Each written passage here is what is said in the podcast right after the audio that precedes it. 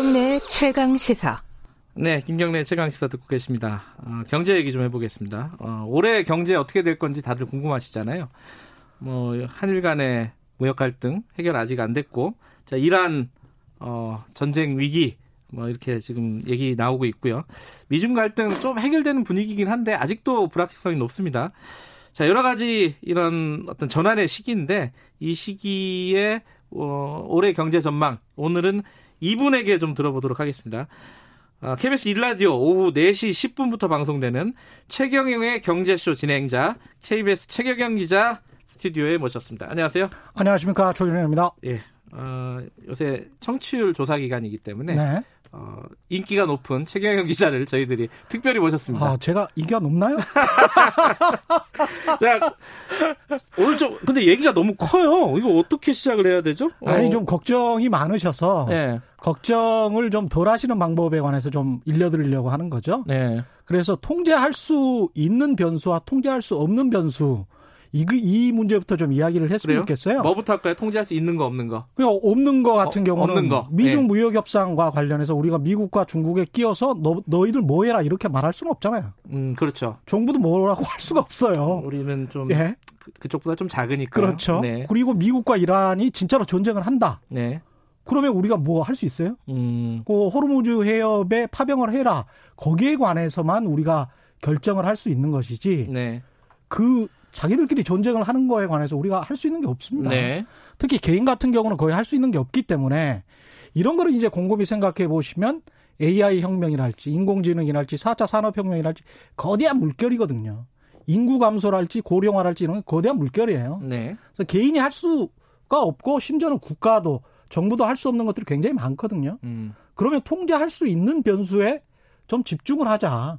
통제는 어, 어떤 걸 통제할 수 있는 개인 거죠? 같은 경우는 특히 이제 시청자, 청취자 여러분들께 드리고 싶은 말씀은 네, 개인은 통제할 수 있는 변수가 현금 흐름은 꼭 통제를 해야 돼요. 현금 흐름? 현금 흐름 음, 같은 경우는 자, 내가 노년 그 고령화가 되고 있지 않습니까? 네. 그래서 집 하나밖에 없다. 우리나라 사람들 대부분이 뭐 자산의 한 80%가 집 하나예요. 네, 예. 근데 그 집 하나 가지고 어떻게 60세, 65세 이후에 살 것인가? 예, 거기에 관한 굉장히 그, 그 진지한 고민을 해야 된다. 음, 그리고 그렇기 위해서는 가장 그 줄여야 될 것이 부채.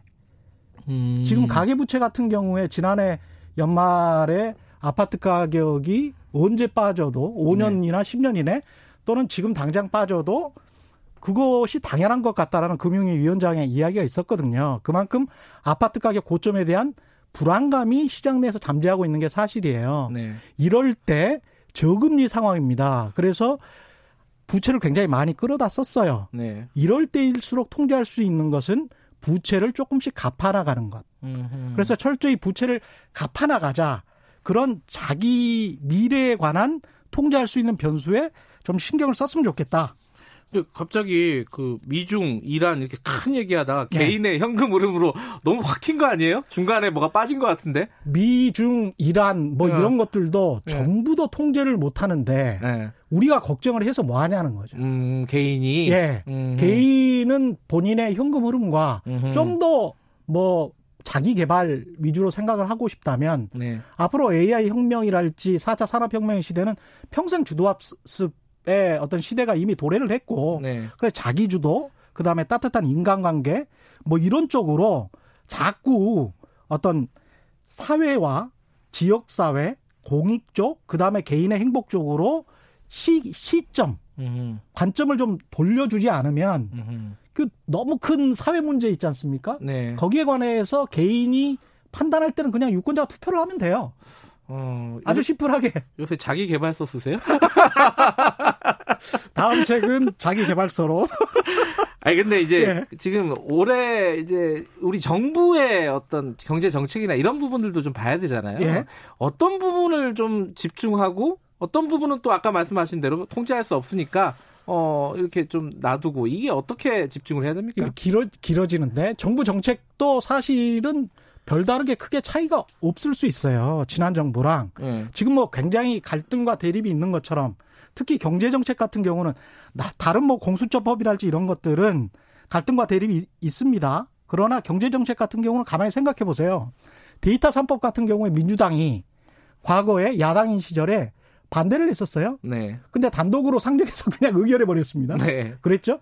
설악산 케이블카 같은 경우도 과거에 민주당이 야당인 시절에는 반대를 했었다가 네. 지금은 여전히 반대를 했었고 박근혜 정부 때는 그게 설악산 케이블카가 통과가 안 됐고 지금 정부에서도 통과가 안 된 거예요. 네. 그러니까 어떤 규제 같은 경우는 집권을 하고 보니까 아 음. 이게 쓸모가 있었네, 쓸모가 없었네에 관해서 생각이 바뀔 수가 있다는 것. 음. 그러니까 생각보다 경제 정책이 여야가 부동산 정도, 강남의 재건축 규제 정도 빼고는 크게 차이가 나고 있는 게 없다. 음. 실제 법안을 법안이 된 것을 보거나 아니면 정책을 하는 것을 보거나 왜냐하면 규제 샌드박스 같은 경우도 박근혜 정부 때 다 나온 이야기예요. 음흠. 근데 지금 정부에서 이제 규제 샌드박스 이야기를 하고 있지 않습니까? 음. 혁신 성장이라는 것도 똑같은 개념입니다. 이명박 정부 과거에 뭐 김대중 정부 노무현 정부 때부터 쭉 이어져 음. 내려왔던 것이기 때문에 네. 산업진흥 정책이랄지 그다음에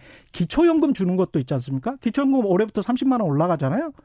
기초연금 올라가는 거 같은 경우도 박근혜 정부 그 대선 캠프에서 기초연금 올리겠다고 빨갛게 현수막 다 걸었던 거 기억하시죠? 야, 기억나죠? 예. 2012년도에. 그거 엄청 홍보 많이 했어요. 예, 그게 예. 이제 경제 민주화였거든요. 그러니까 음. 큰 트렌드, 흐름은 복지 쪽으로 갈 수밖에 없다. 음. 누가 정권을 잡, 잡든 간에. 근데 네. 그게 정치적 레토릭에 휘말리면서 갈등이나 대립이 심화되는 것 같지만 제가 그 말씀도 드리고 싶은 건데 그게 큰 갈등이나 대립이 안에 실제 내용으로 보면 별로 없고 타협의 여지나 서로 생각이 비슷한 것들이 굉장히 많다. 음흠. 예.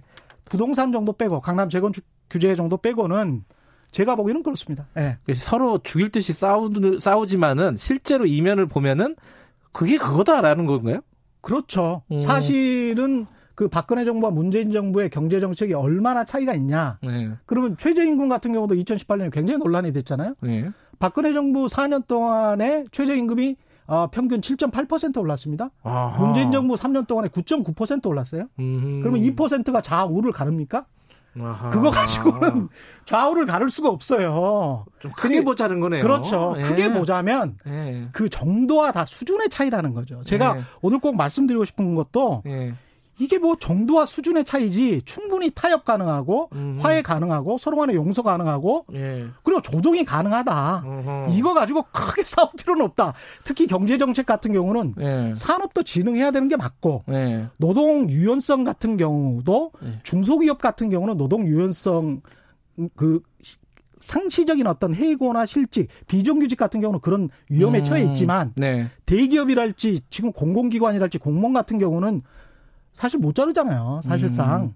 그래서 양극화가 돼 있는 거거든요. 그것도 네. 이제 case by case로 접근을 하고 실리적으로 접근을 해야지 이게 무조건 노동 유연성 강, 강화해서는 안 된다 또는 강화를 해야 된다 이런 음. 식으로 접근할 필요는 없다라는 것이죠. 예. 최경영 기자는 어 원래 좀 과격하다 이런 이미지가 있지 않습니까? 스스로 생각. 이미지였죠. 오늘 보니까 굉장히 이렇게 유연하고 이렇게 예. 바뀌셨네요. 예. 어. 아니 바뀐 거는 없어요. 아 그래요? 예. 원래 그랬나요? 아, 원래 어. 그렇고 제가 또 한 가지 드리고 싶은 말씀은 예, 30초 남았습니다. 근본적인 처방이라는 말은 제발 하지 말자. 아. 자본주의에서 근본적인 처방이라는 말은 그건 역시 레토릭이다. 아하. 자본주의에서 근본적인 처방은 없어요. 근본적인 처방이 있었으면 매번 그렇게 경제 음. 위기가 일어납니까? 예. 아니 10년에 거의 한 번씩 경제 위기 일어나잖아요. 예. 그리고 경제 사이클 공급 과잉이 일어나고 지금도 굉장히 심각한 임금 그 적체 임금이 정체되고 있는 현상이거든요. 예. 미국처럼 경제 알겠습니다. 성장률이 높고 아, 예. 여기까지 들어야겠습니다. 예. 그 도울 김용옥 선생을 부른 줄 알았습니다. 자, 최경영 기자였습니다. 고맙습니다. 예. 김경래 최강기사 오늘 여기까지 하겠습니다.